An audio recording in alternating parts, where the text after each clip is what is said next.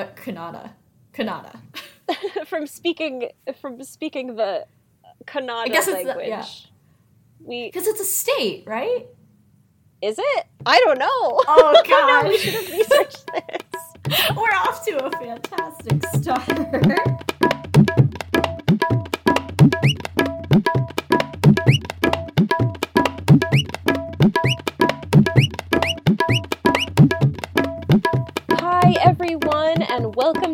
Girls Talk Bollywood. I'm Kim. And I'm Katie, and we're here to talk about singing and dancing and Canadian girls. Hey! Hey! Full disclosure, Kim and I just had a whole conversation about whether Kannada was a state. It is not. Um, so we know that now. Yeah.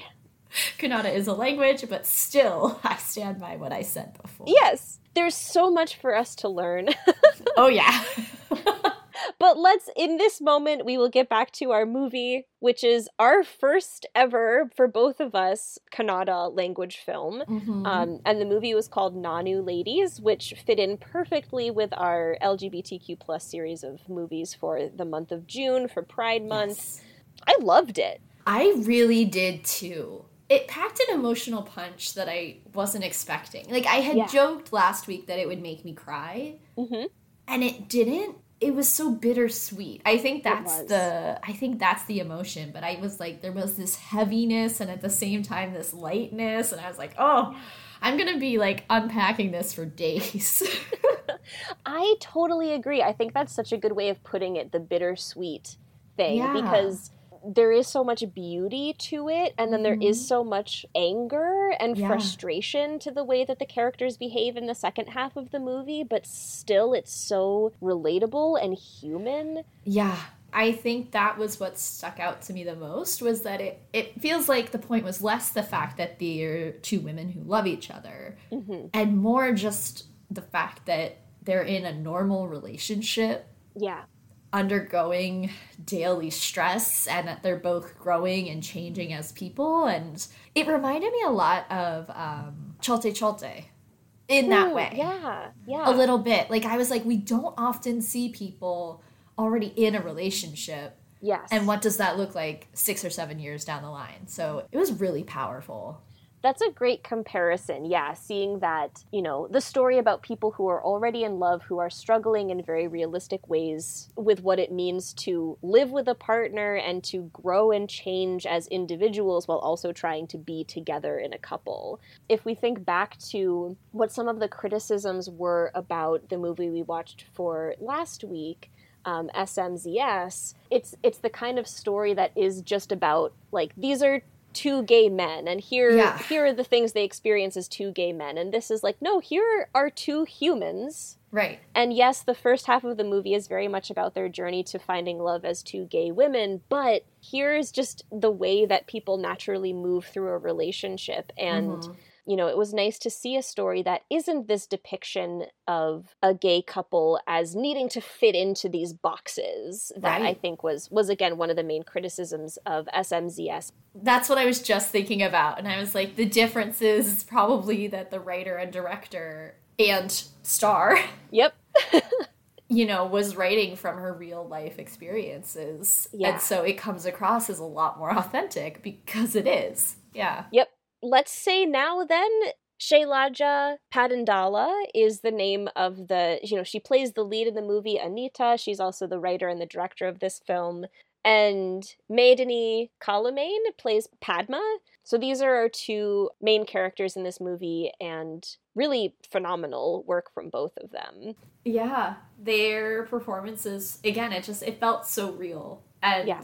so well rounded too. Mhm. That it's not like one of them's perfect and one of them's the villain. They both There's- could be doing certain things better. Oh, Yeah. yes, absolutely. The- Like a real the- relationship. exactly. It's complicated, and people are complicated, and that's what this movie shows us. Mhm. um, it was interesting, you know, going back and listening to some of our conversation from last week um, about SMZS. And this movie is still not quite to the point where the characters don't need to prove that it's okay for them to be, you know, moving through the world as two queer individuals. But still, even so, the fight that they have to have feels very authentic. And Yeah. also, we get this whole second half where it's a story about being human. Right. Yeah, I felt like the balance here was perfect as Yeah. far as like reflecting the actual struggle that does still happen for many, many queer people in India today. And I would say that was maybe a quarter of Yeah. the movie. And then by the second half, it's like everyone knows that these two women are romantically cohabitating and Mhm. everyone's like, yeah, okay, we accept that. So that's no longer on the table as being part Right. of the plot, which I really appreciated. That balance felt chef's kiss. Absolutely. Yeah. So we open with two young girls who Mhm. are growing up together and falling in love yeah. and starting to have a, a physical relationship. We kind of were with them from the time where they're maybe like 12 through maybe like 18. So one of these young women is Padma, who ends up being one of the, the leads of, of our movie. And in the midst of this love story, we do see this moment where Padma is on the bus and she gets groped by a man who is standing behind her.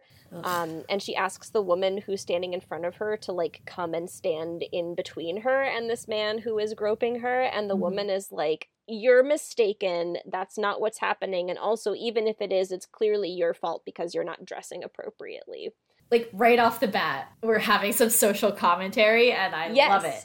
right out the gate, yeah, right away, we're getting this commentary on what it's like to be a woman Mhm. as well as a gay person in India. So Padma's girlfriend ends up getting married off to another man and it's it's very sad. yeah, yeah. She just like cries Yeah. alone on a river. I was like, this is a whirlwind of an opening like sequence. So we jump a few years into the future and we meet Anita, who Mhm. is an aspiring actress, and we see her getting her hair and makeup done for a performance that she's about to do on screen. Um, and the woman who's doing her hair and makeup takes this opportunity to criticize everything about her appearance. Yep. She says she's too dark, she's too hairy, her hair is too messy, and she ends up getting fired from this movie set. And the director is like, she's a random dark skinned boy in a dress. Like, get rid of her. hmm This woman, Anita, is having to deal with these comments literally daily. Yep. And her reaction to it is always the same. Like, yeah, oh, thanks. Uh huh. like, Mhm.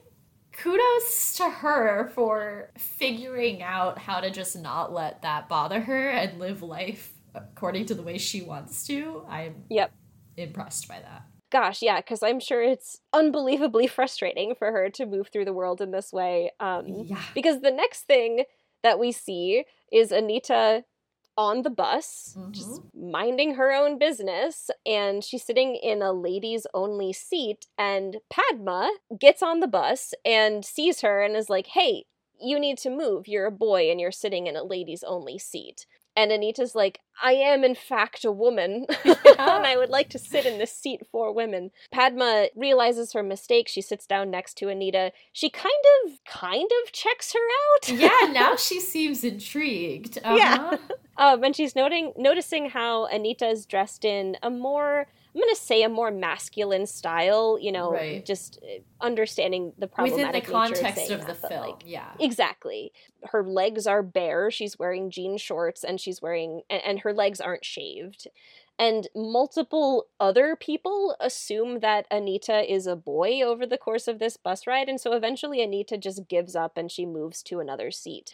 And I want to mention here too, coincidentally, like a couple weeks ago before watching this movie, I was reading an article about spaces like this. Specifically, the article I was reading was about like women only train cars in Japan Mm. and how things like this exist to quote unquote protect women Uh huh. but really they make women targets in the other spaces that they would ordinarily hopefully be able to comfortably move through Yeah.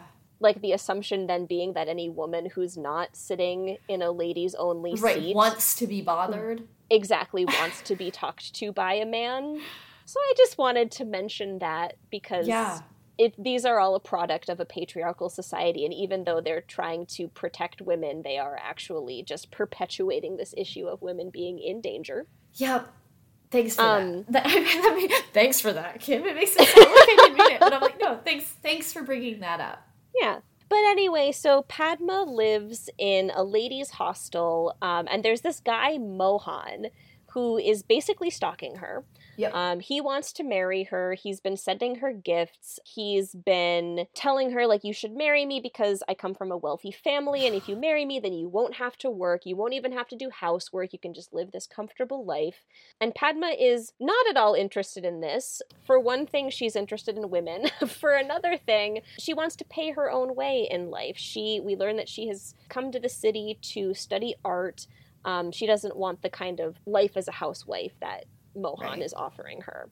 And then we see Anita go to a barber shop because, as she says, ladies' hairdressers don't get her style and unisex hairdressers are too expensive.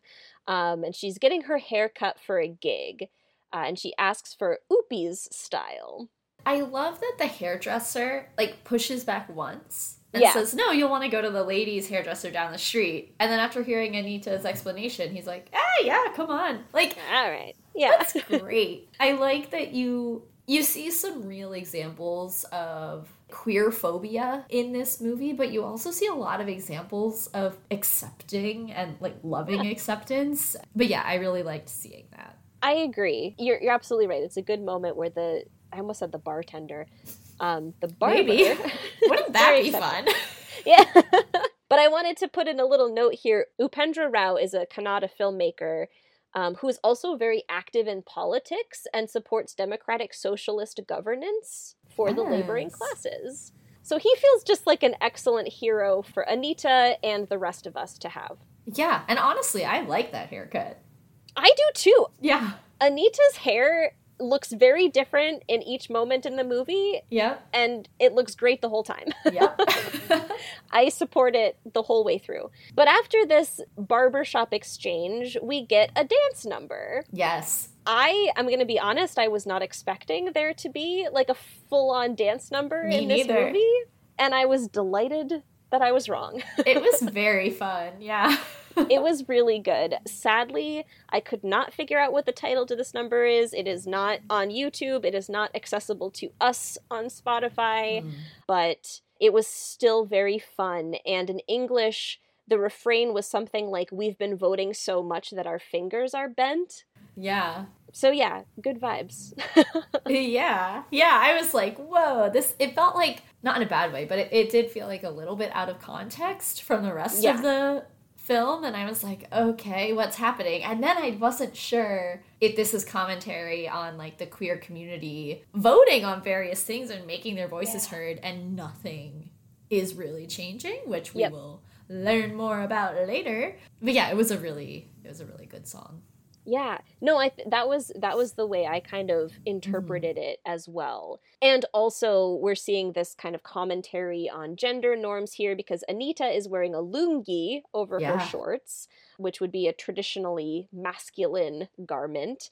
Uh, and then we also see some men wearing saris at another Mhm. point in the song.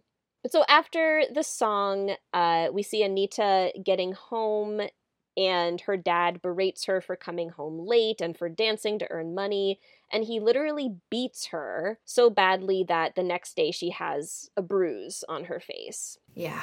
Um, and we also see Anita record this whole exchange with her father. hmm But so the next morning, she goes to the park, she meets up with some friends, and Padma is there actually drawing these friends because Yes. we've seen that this is a way that Padma earns money.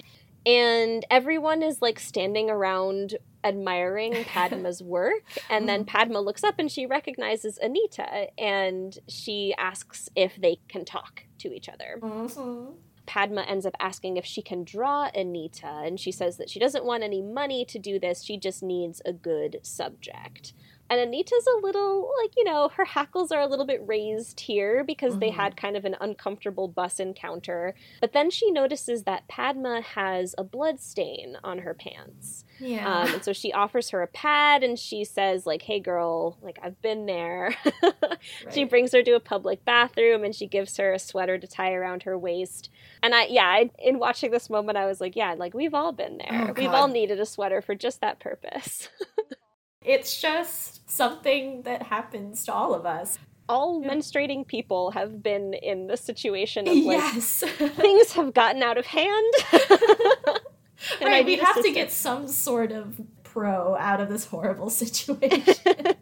yes, it's the support of your peers. Yeah. Um and so, yes, this is a bonding moment for the two women, and they end up getting on a bus together. And Padma shares that she is originally from Bangalore. Lots of stuff from Bangalore happening uh-huh. in our uh-huh. recent movies. And her parents were trying to get her to get married, but she was like, nope, not for me. Don't want that life. I'm going to go study art instead and she shows some of her drawings to Anita, and they try to go back to Padma's hostel together, but the warden is this like very strict woman, um, and she shoos Anita away, thinking that she's a boy. Um, so Anita leaves, but she promises Padma that they'll see each other again. And Anita has she's got this really great confident vibe. Yeah. Like, you it's know, attractive. I feel like, yeah. Yeah, it's very yeah, she it's very inviting and I you could very easily be drawn in by the the kind of energy that she's giving off.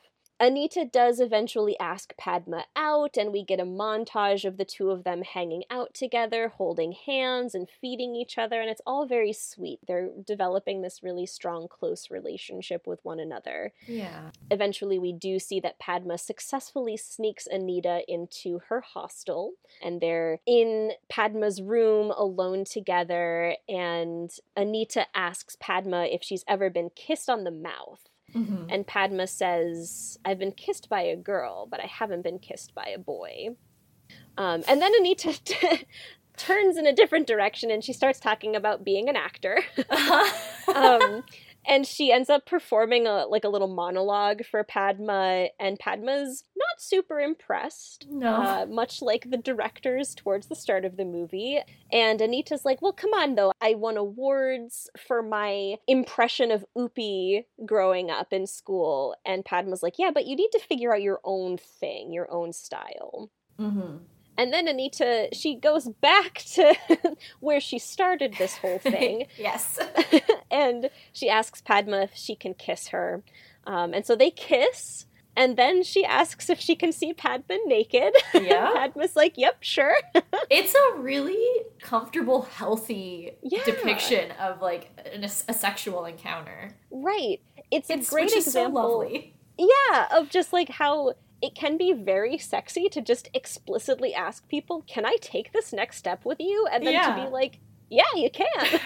yeah, very I sexy. am into that. We do get what is the most explicit sex scene that I've ever seen in a South Asian movie. Mm-hmm. Yeah. Um, and after they have had sex, they are having a post sexual encounter snuggle. mm-hmm.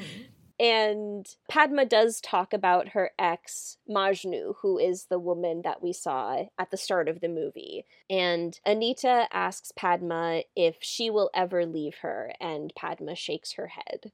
And then as they're getting dressed, Anita returns to the subject of her acting.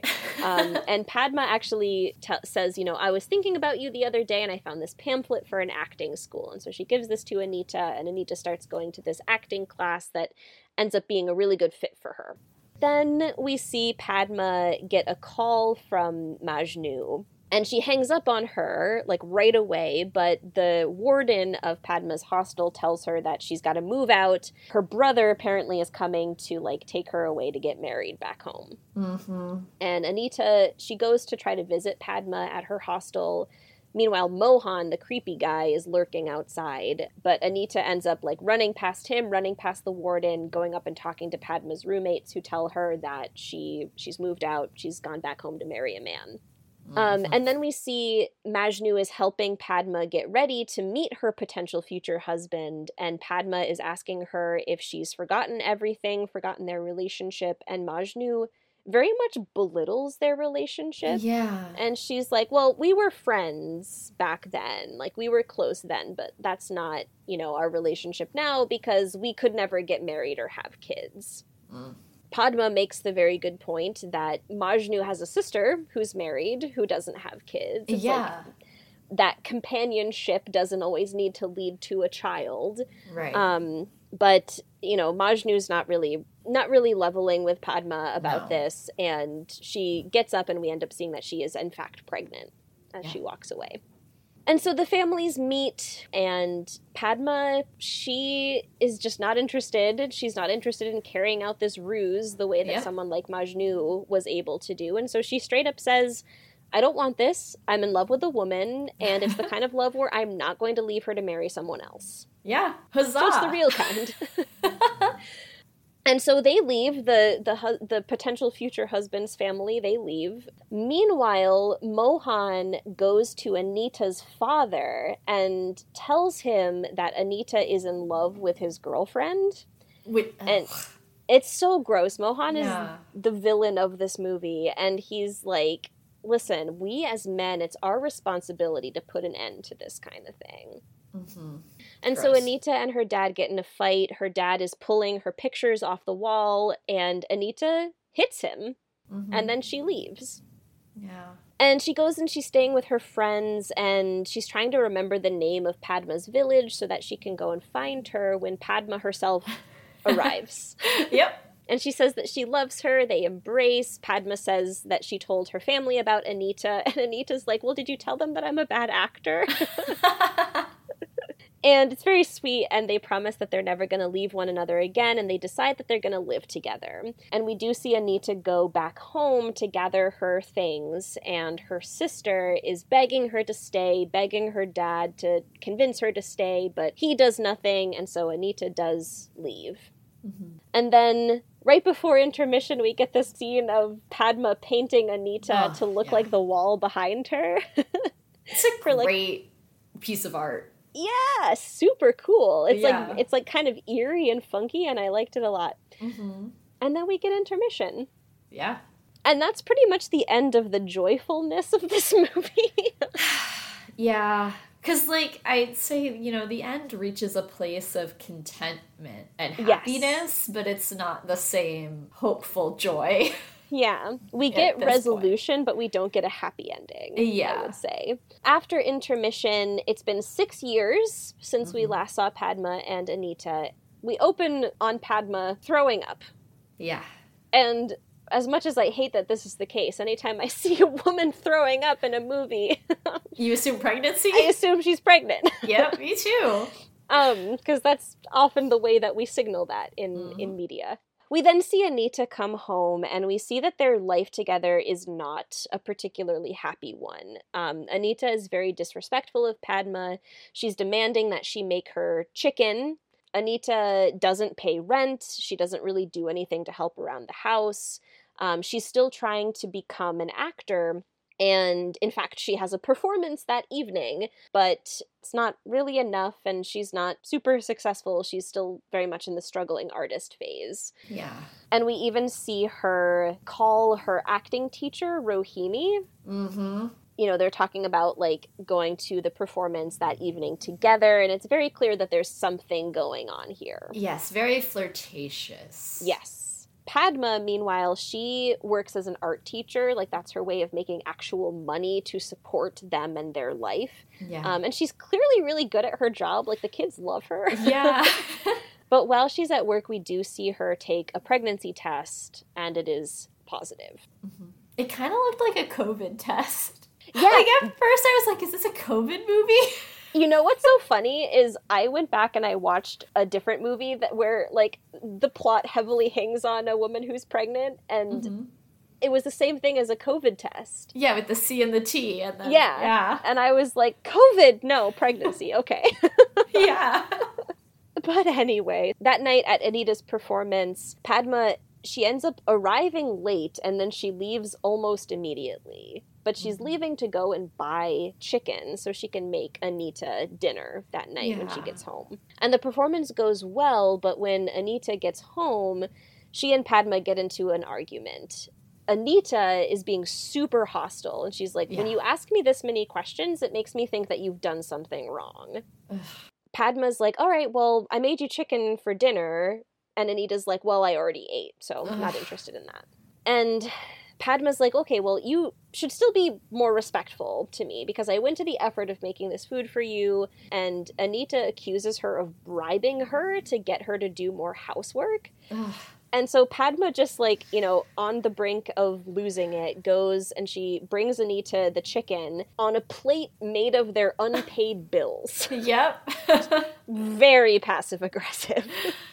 And Anita tosses the chicken away and she eats the bill instead. yep. And she's like, listen, I don't pay rent because I am committed to being a better actor. And so I need to work on my art. And then she basically accuses Padma of being a sellout for having a day job that pays for their life. Um, Yeah. and meanwhile, she's never gotten like a solo art exhibition. I wanted to shake her. Yeah.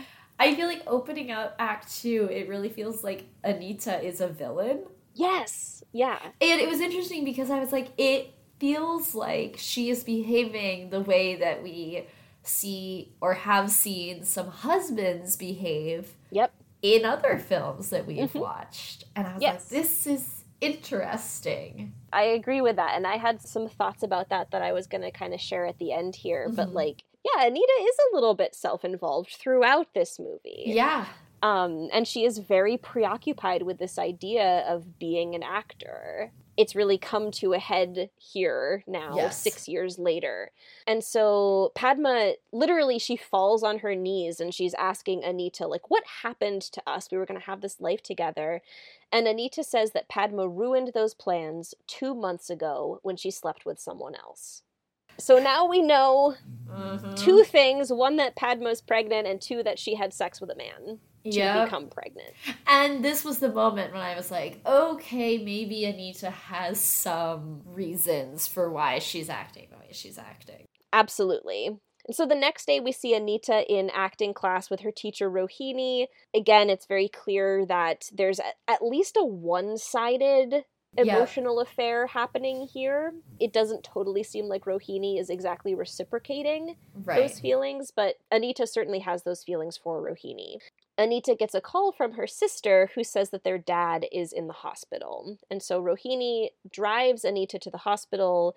When she arrives at the hospital, they're happy to see Anita. Um, and we learn that Anita's sister has been taking very good care of them. Um, Mhm. and she's even earned enough money to build them a new house. yes. And her mom says that her sister is like a son to them. And Anita's like, well, what does gender have to do with being able to like make money and build a house? Yeah, agreed. It's a great point. but so then we see the doctors come out. They explain to Anita that her dad is hypoglycemic, he's in a coma, and that she should try to talk to him to trigger his memories. Um, and Anita's like, yeah, no, we don't have good Mhm. memories. Um, and so she goes to the hospital cafe with her mom and her grandma, and she asks her mom how she lived with with her dad for 30 years. And her mom explains that their marriage was always hard work, but when they had kids, that that made it worthwhile. Now, hmm that's not a great reason to have kids. No, I think that has happened many, many times in the past and probably will continue to happen in Yep. the future. it's not great, but Anita really takes this to heart. Yep.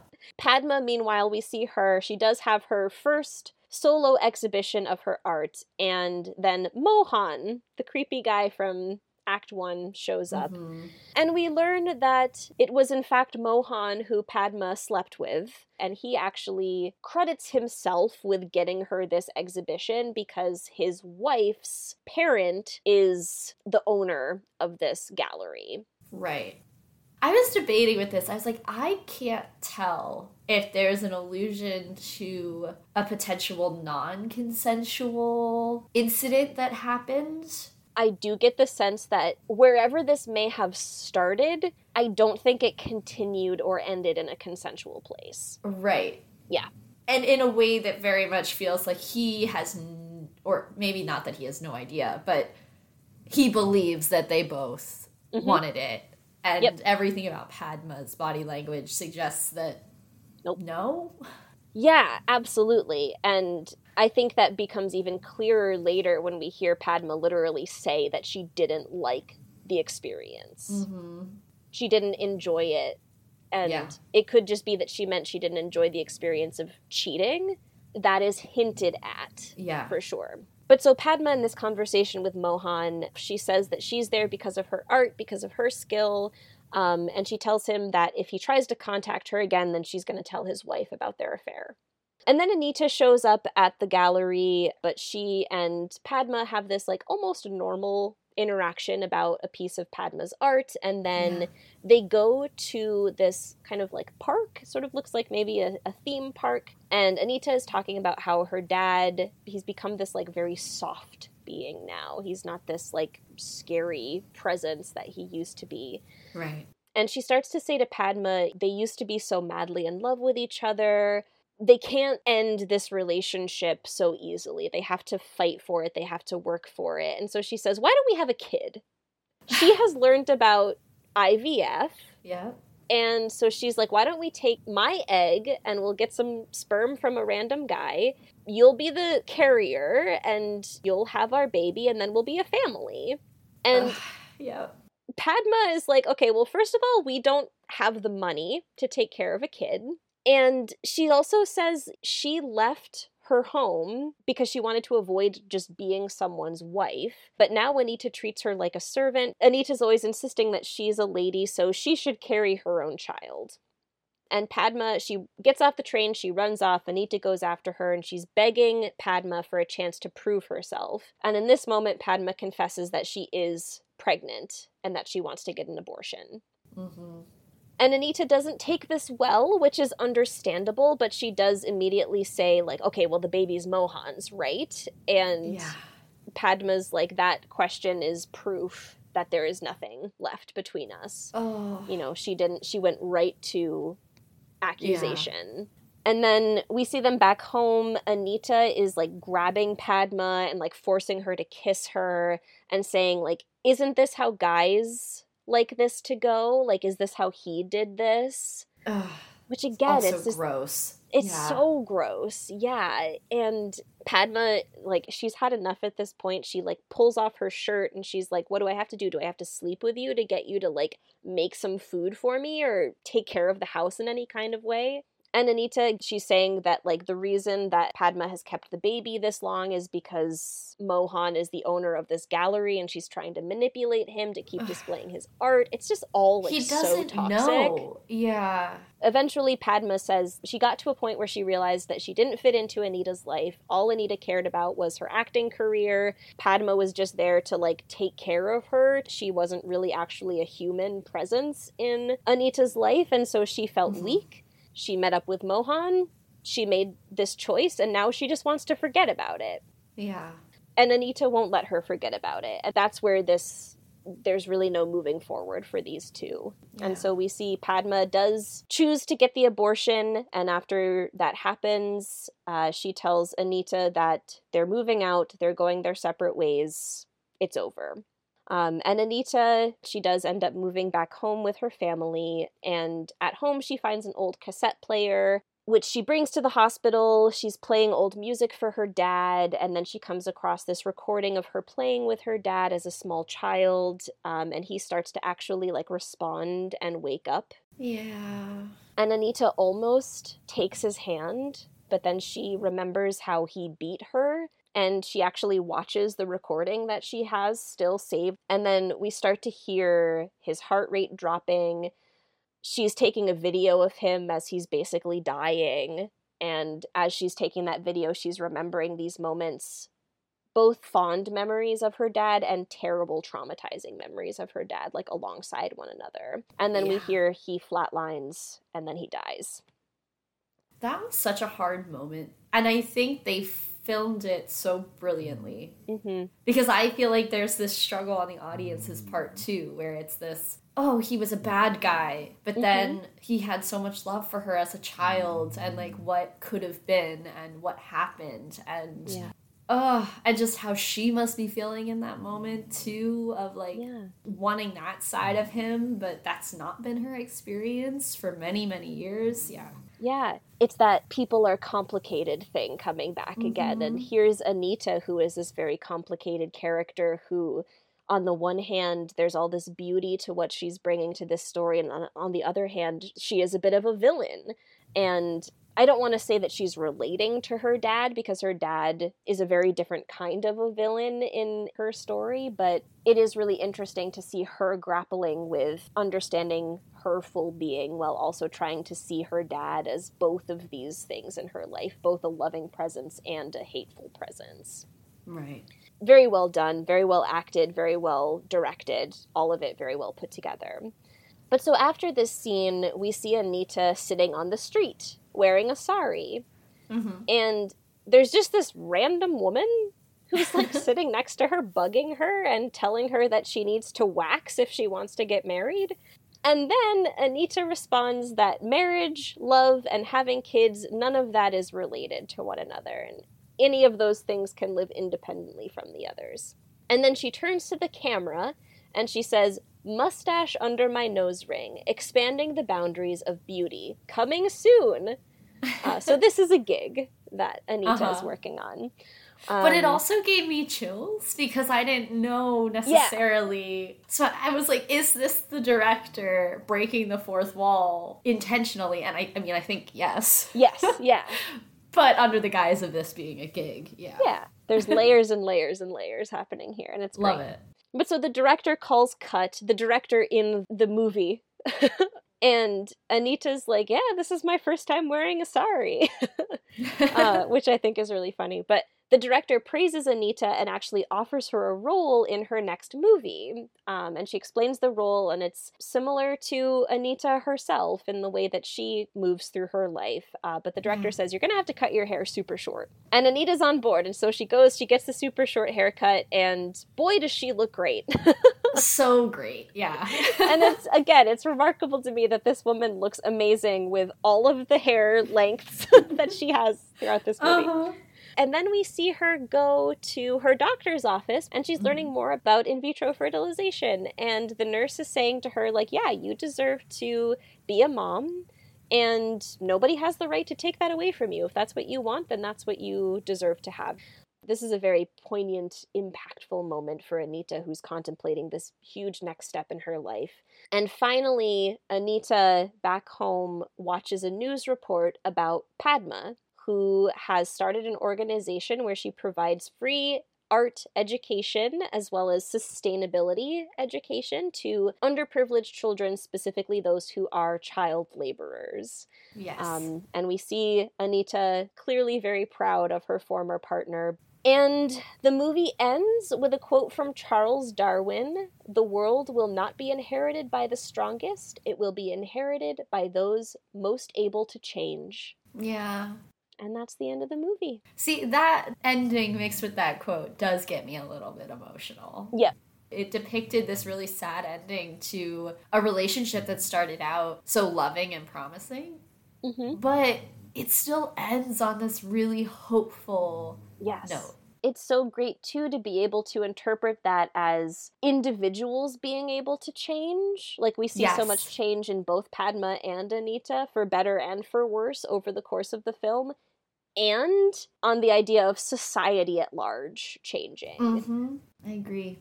Yeah, gosh, it's a really, yeah. really good movie. I'm so glad we watched it. Me too. Yeah, I think it's one that will stick with me for a really yep. long time just Definitely. because of the emotion behind it. Absolutely. It felt very true to this director's experience, and mm-hmm. I'm not sure how much I can comment on that.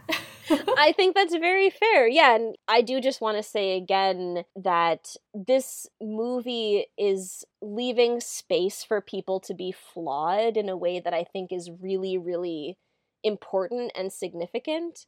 Mm-hmm. Um, and again, thinking about criticism that I read around LGBTQ movies coming out of Bollywood, where queer people needed to follow the rules, quote unquote. Right. Um, I appreciate that Anita, even though she, like you said, there's kind of this feeling of her playing the man in the relationship because she refuses to do any housework. Uh, right. The point is being made that anyone can cause harm in a relationship. It's not Mhm. about like one person needs to be in this role, the other person needs to be in this role. Right. And when there's lack of appreciation for what both people are bringing to a relationship, that's where harm can certainly happen. hmm Um, yeah. Yeah. I'm very excited to hear where uh, where your research took you for this week. Yes. As you said last week, we kind of structured what we wanted to discuss. Yeah. And I know I was trying to figure out, like, gosh, what's the title for this subject? and I was like, the legality of queerness in India Yeah. um, is the most accurate title I could come up with. I know we talked about Section 377 last week. And so I'm going to talk about that a little bit. I'm Mhm. going to try to not repeat information that you've already stated. But I figured we'll just kind of go through some major legislative acts in recent history regarding LGBTQ rights. So, this doesn't really fit into the rest of what I am planning to talk about, which focuses on things in the 2000s. But it feels important to note that in 1994, Hijras were legally granted the right to vote. And for anyone who doesn't know, there is a third gender in like Hindu tradition, um, and that is what Hijra refers to. They typically, if we're looking for a more specific definition, and knowing that this is a really loose definition, typically a Hijra is someone who is born biologically male but does not identify as male. Okay. Um, and they received the right to vote in 1994 because they're considered a traditional class of people according to Hindu tradition. So I find that really interesting. Yeah. It's super interesting, one, that there is this recognized third gender. Mm-hmm. Two, that this is a gender that recognizes itself as distinct from being transgender, which Yeah. I don't have a, t- a great understanding of that, but that is my understanding of Yes. Hijra folks. And And- also that they didn't get to vote until 1994. I know that's also, what. I, I'm, I was just sitting here thinking, huh? It's like I was alive then.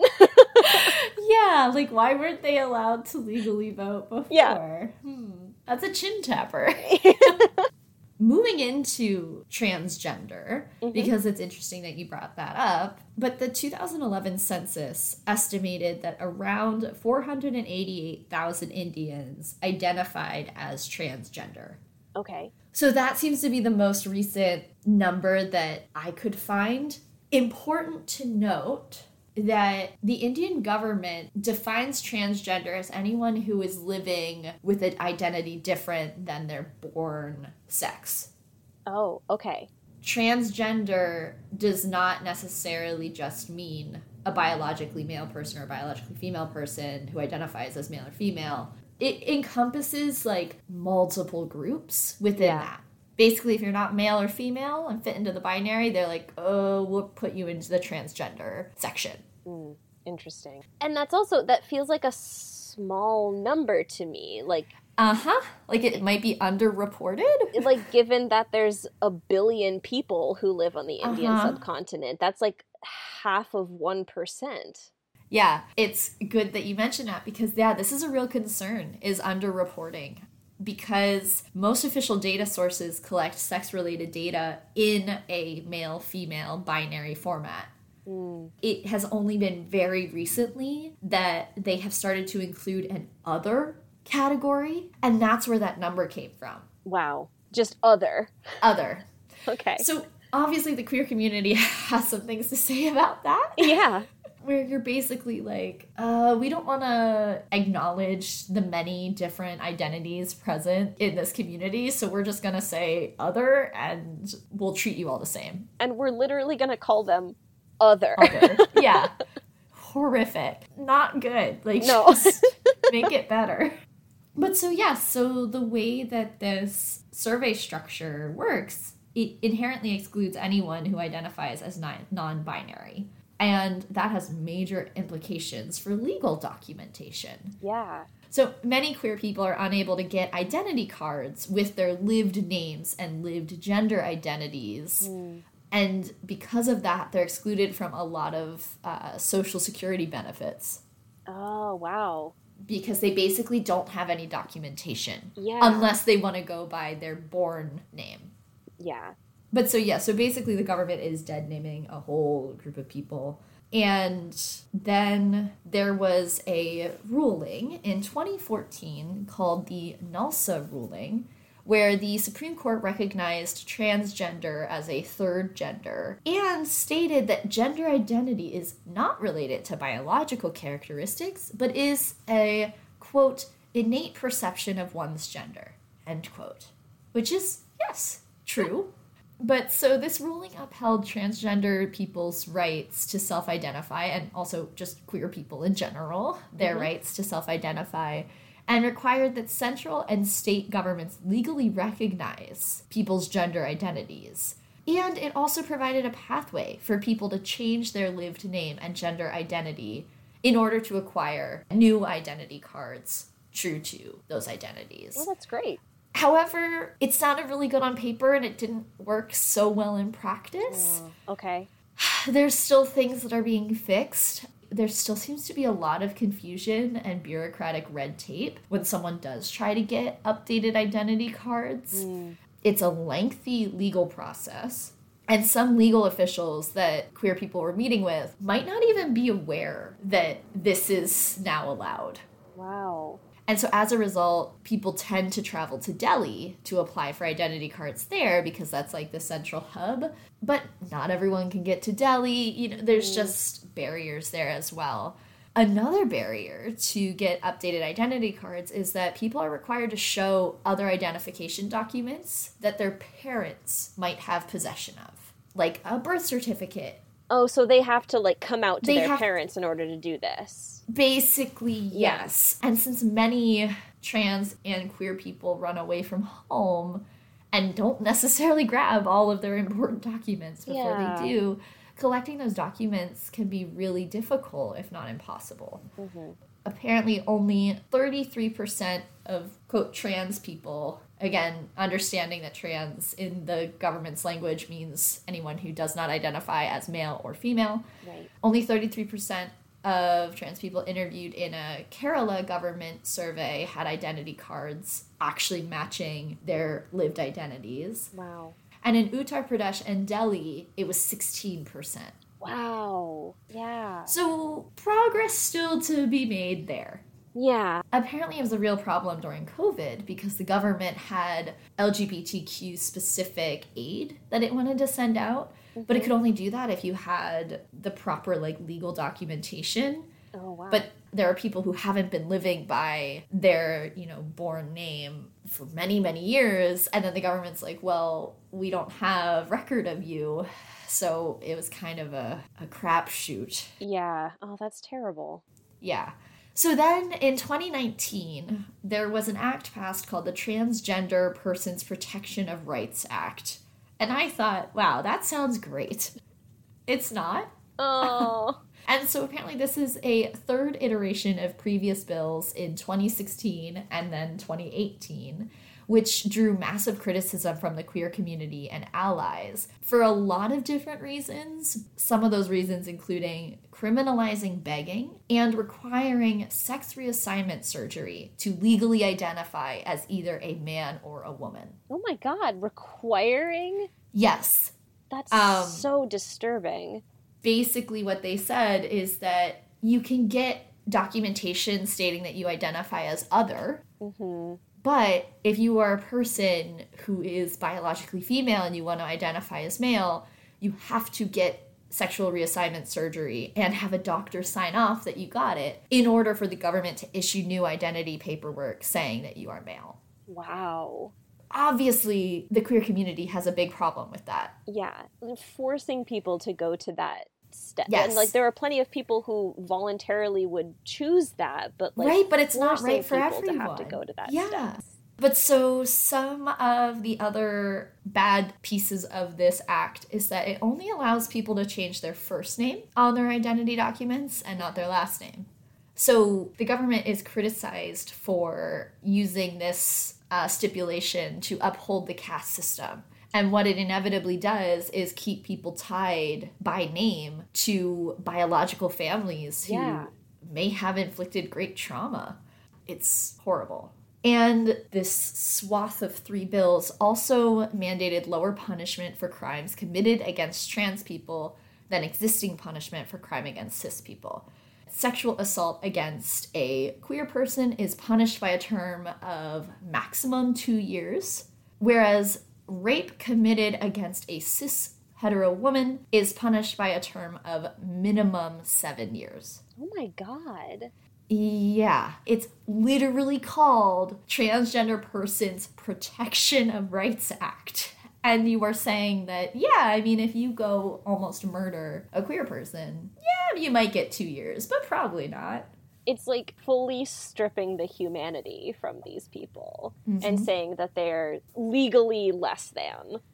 Yeah. And finally, it also required that queer and trans people seeking updated identification documents have to go before a screening committee specific to their state that is not guaranteed to have any queer representation on it mm. and is also not guaranteed to be unprejudiced against you. But you need yeah. to go up against that if you want to take advantage of any social welfare programs geared towards the queer community. Right.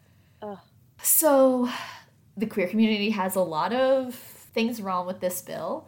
About the begging, they said that certain transgender identities, such as hijras, engage in begging as a ritual custom, while mm. other queer people rely on it to make money to live. Yeah.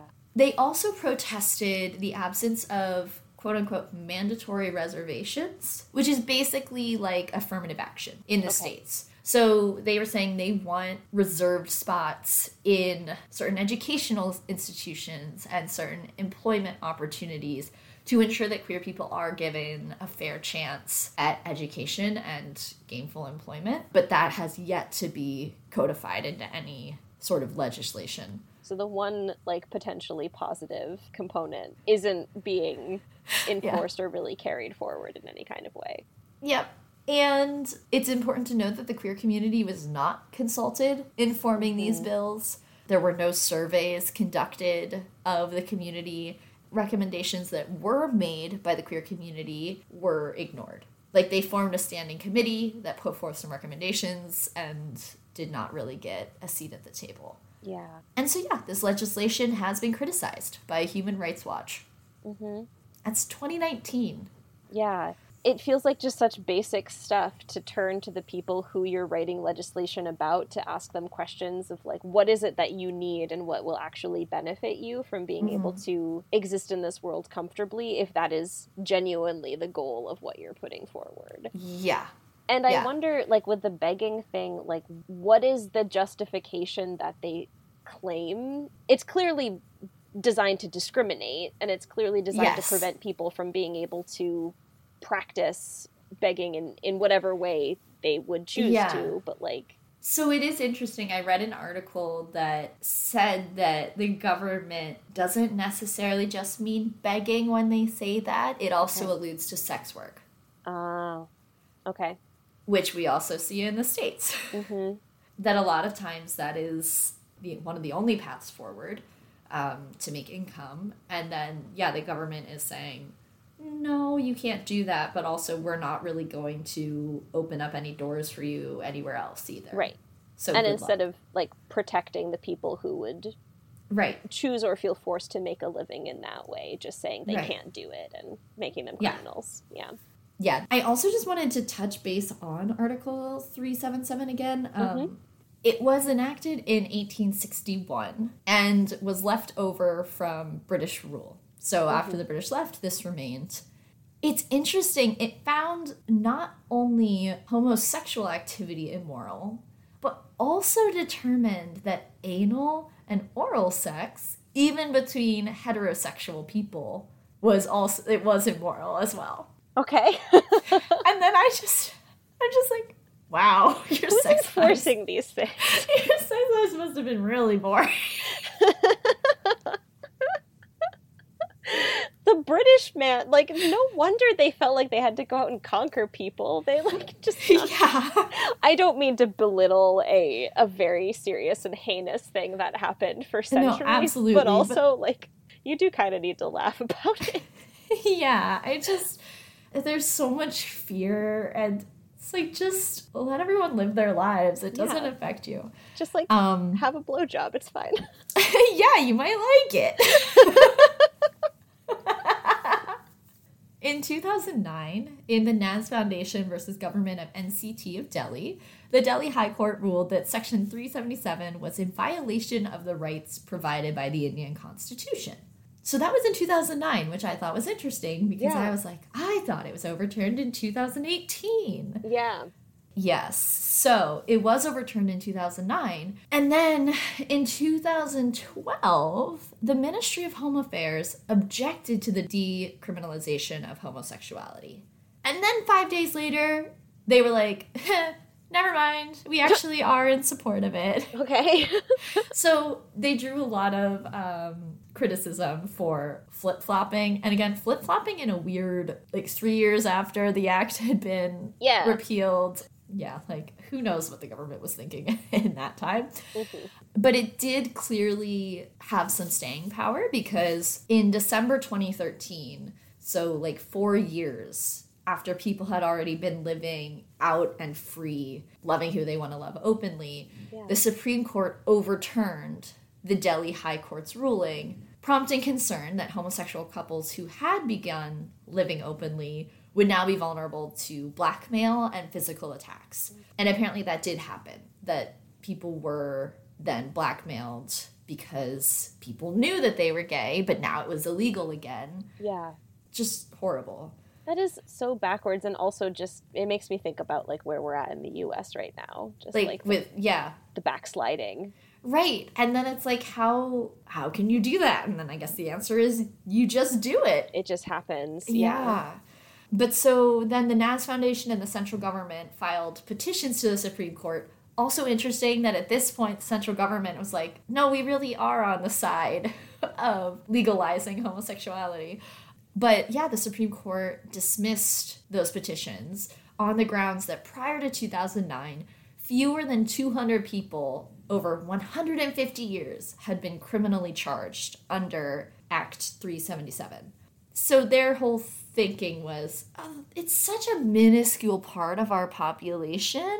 We don't even need to repeal it. Like, it doesn't affect people. So then get rid of it. Like I don't understand. yeah. Then in 2015, there was another attempt to repeal it. That failed until finally, in August 2017, the Supreme Court ruled that the right to individual privacy is protected under the Indian Constitution Mhm. and also stated that sexual orientation is a private matter.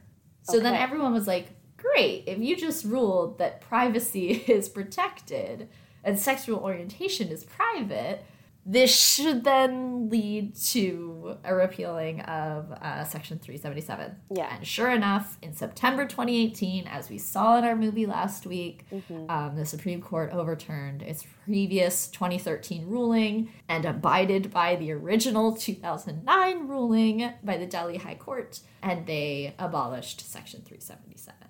Yay. Feels important to just name how flippy floppy that whole Yeah. journey was. And how that must have felt as a queer person Absolutely. feeling like you won so much in 2009 and then nine years later being like deja vu Yep. i thought we already had this And just how easy it is to take that away again is so disturbing and so yeah, just just it's horrible. yeah so that's where we're at there's so much more to say but that's like the bare bones of legislation Yeah. in india Well, it is really helpful to have that structure. And I know that next week, what we really want to do is look more closely at kind of individual stories and experiences. yeah And so, certainly, knowing what exists, kind of broad strokes, is, Right. is helpful for understanding the context of what people experience on a day to day basis. yeah So, thank you for sharing. Yeah no problem. Um i wanted to keep reading and then i was like i have to stop somewhere. Yeah again yeah it just i mean it it makes my skin crawl to think about how easy it is to take away the rights that the government bestows upon people begrudgingly right. and also to know that there are these archaic rules existing around transgender folks. Yeah. Again, even to just be able to check a box that accurately tells your identity. Yep. Without literally being otherized. Yes. like literally othering yourself, like putting yourself directly into that box because it's the only box that has been created for you. Right. So, uh, yeah, Bollywood news. what a transition.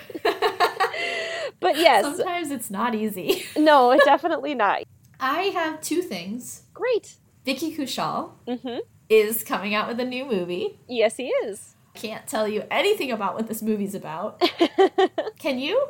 Yeah, well, and it's Sara Ali Khan. Mm-hmm. And the movie Zara Hatke, Zara Bachke. And I watched the trailer for it. And they also released a song earlier this week. Katie and I are recording way in the past from when you're actually yes. listening to this episode. Like, um, we're recording almost like a month. Yeah.